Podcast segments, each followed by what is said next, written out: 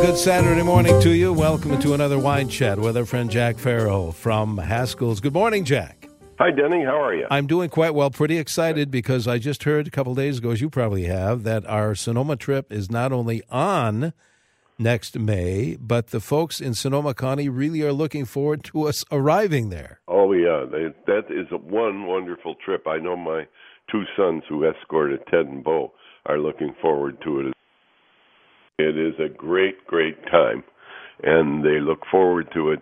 I think this is their fourth or fifth trip. I think so, yeah.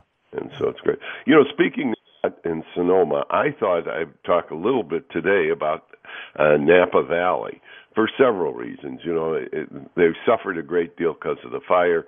It's a fabulous, fabulous place to visit, and the, there are about, I'm going to guess, ten or eleven thousand people that live in the Napa Valley who are dependent on tourism and uh, the winery tasting shops and things like that for their livelihood. So I'm going to almost be a commercial for the Napa Valley this morning. I think Okay. people should go there.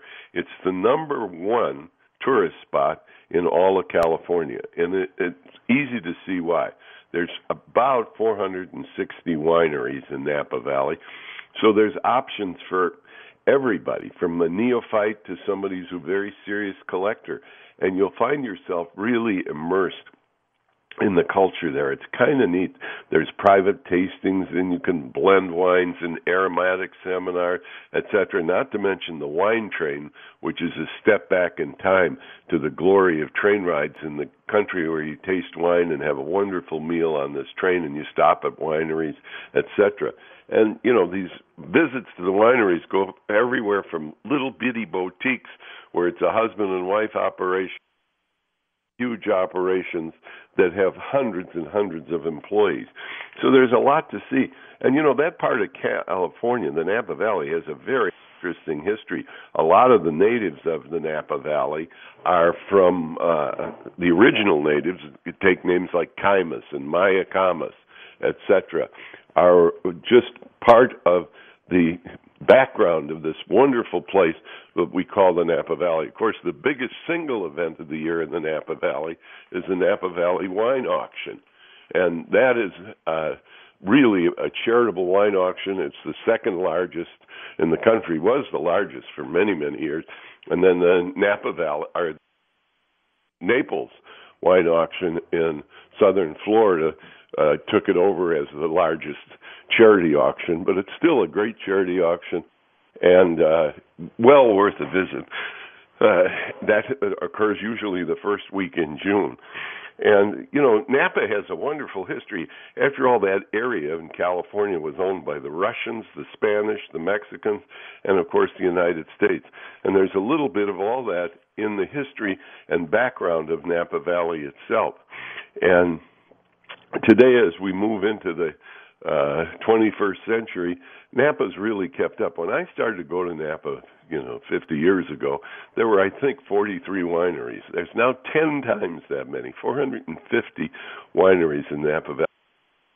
And this time of year, with a little nip in the air, what could be better than a Napa Valley Cabernet? You know, that's really what they're best known for throughout the world. Uh, they have shocked the wine world many, many times, with uh, particularly back in seventy, in the mid seventies, when they astonished the French by having better wines than Bordeaux's, and they all came from the Napa Valley. In fact, Mayacamas was one of the vineyards that uh, scored st- just stellarly.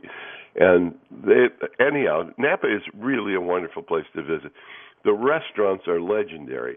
You know, the early pioneers in San Francisco used to go up to Calistoga, which is one of the towns in Napa Valley, for the hot springs. And you can go to those too, so you could combine a hot spring, mud baths, hot springs, all of that wonderful stuff, aromatherapy, etc., all those new age type of things, to a great visit to wine country. And and like I bodies wine country better than the Napa Valley vineyards uh, and Napa Valley wineries. Hospitality is their middle name, and they really know how to of course, these have turned into profit centers. They used to, you know, just be a place you could go and actually taste wine and buy it. You can still do that, but they sell everything from baseball caps to wine glasses to the wine itself.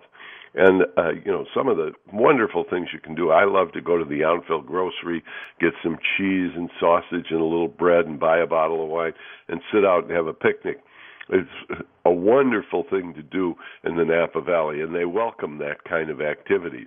And they even people companies, uh, livery companies that will take you around so you can taste at several wineries and not worry about driving. And all of the hotels out there can arrange that stuff through their concierge service.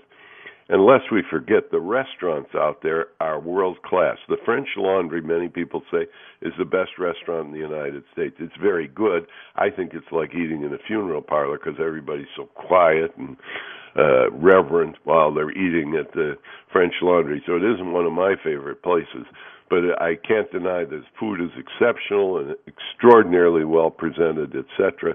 But there's lots of more casual bistro type places that are a lot of fun to go, and you can eat there and drink there and enjoy yourself.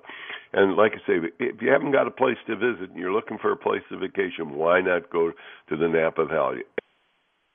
There's places from super luxurious to bed and breakfast that are very inexpensive.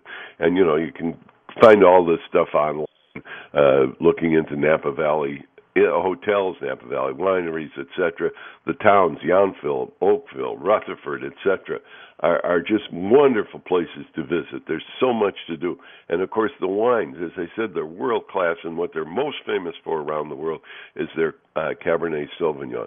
Everything from Screaming Eagle, which is a real uh, collector's cerebral type of wine that's hundreds and hundreds of dollars a bottle down to the little more inexpensive stuff like Caymus, which is still sixty, seventy dollars a bottle, and absolutely wonderful Cabernet, and a lots in between. There's a winery called Twenty Nine and has a Cabernet for about thirty dollars that is just absolutely delicious. You know, these and when there's a little nip in the air, as we have now, in Minnesota, winter letting us know that it's back in full force, and uh uh, why not have a Cabernet? You know, they've big, hearty dishes so beautifully. And Napa Cabernet is, as I said earlier, one of the real stellar wines. They grow Chardonnay and Pinot Noir and all those other things in the Napa Valley, but the climate there really lends itself best to things uh, like Cabernet Sauvignon. And I think, I honestly think, nobody does straight Cabernet better than they do in the Napa Valley. Bordeaux comes very, very close, but I think you might want to give Napa Valley the edge. It really, they've done so many remarkable things. And like I say, there's so many fabulous. You've got 450 wineries to choose from, uh, everything from the modestly priced to the outrageously priced and the visit you're bound to learn something as you visit these wineries.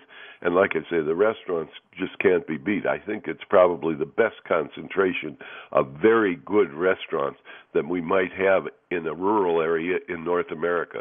Uh, the like i say you could eat out every day for a month never go to the same restaurant maybe never overpay and have a wonderful memorable meal each of those 30 days. So anyhow that's my commercial for the Napa Valley. I think if you haven't been there, put it on your must go list because you'll absolutely love it. You'll be surprised you didn't go there earlier. And right now, because of the fires and all that, uh, there isn't a lot of tourist traffic, and that is always the problem up in the Napa Valley. The tourist tra- traffic would be so intense it took forever to get from one winery to the other because the roads are, were so clogged with traffic. That isn't the case right now. It's a great time to visit. The harvest is over. They have more time for you, and like I say, there's so much to do. Uh, in that Napa Valley, you will not be bored at all. You're going to have a wonderful time, so why not go out to the Napa Valley? And of course, incidentally, you'll probably have some of America's very, very best red wine, Napa Valley Cabernet. Maybe uh, the year after next, we should, uh, after Sonoma, we should plan a tour to Napa. What do you say why this not? time of year? Yeah, it'd be great. Oh yeah, it'd be great. And and the like I say, the vineyards there are absolutely incredible, and the visitors' accommodations are are just stunning. Whether in a little boutique or something more elaborate, you can find it there. Outstanding. Well, I know you can find any kind of wine from California, from Napa, and beyond, all around the world at any Haskell's location. Indeed, the folks at Haskell's love to talk about wine. They love to pair wine. So if you're looking for something uh, to go with a big standing rib roast or something simple like a little pasta, stop in and tell them what you're going to have, and I guarantee you they'll put you in touch with a bottle of wine that'll match perfectly. And you know, best of all, it will not break the bank. There's a Haskell's near you where you can save big dollars on wine. Haskell's in Bloomington, Haskell's in Chanhassen. Town Excelsior, Haskell's in Faribault, right off at 35. Our super seller up in Maple Grove is not to be missed. In Saturdays in Minneapolis, uh, you have free parking. Haskell's at Ridgedale, Plymouth, St. Paul's, Highland Village, Stillwater, White Bear Lake, and Woodbury too. And if you can't come into Haskell's, go to Haskells.com or WCCO.com slash wine. It'll take you right to the Haskell's website. And incidentally, our big fall sale is still ongoing, so there's hundreds, no thousands of wines on sale right now at Haskell's. Excellent, Jack. Well, I hope we can talk one week from today. Maybe it'll be a little warmer. I'm going to look forward to that, Denny. Thanks very much. Jack Farrell from Haskell's.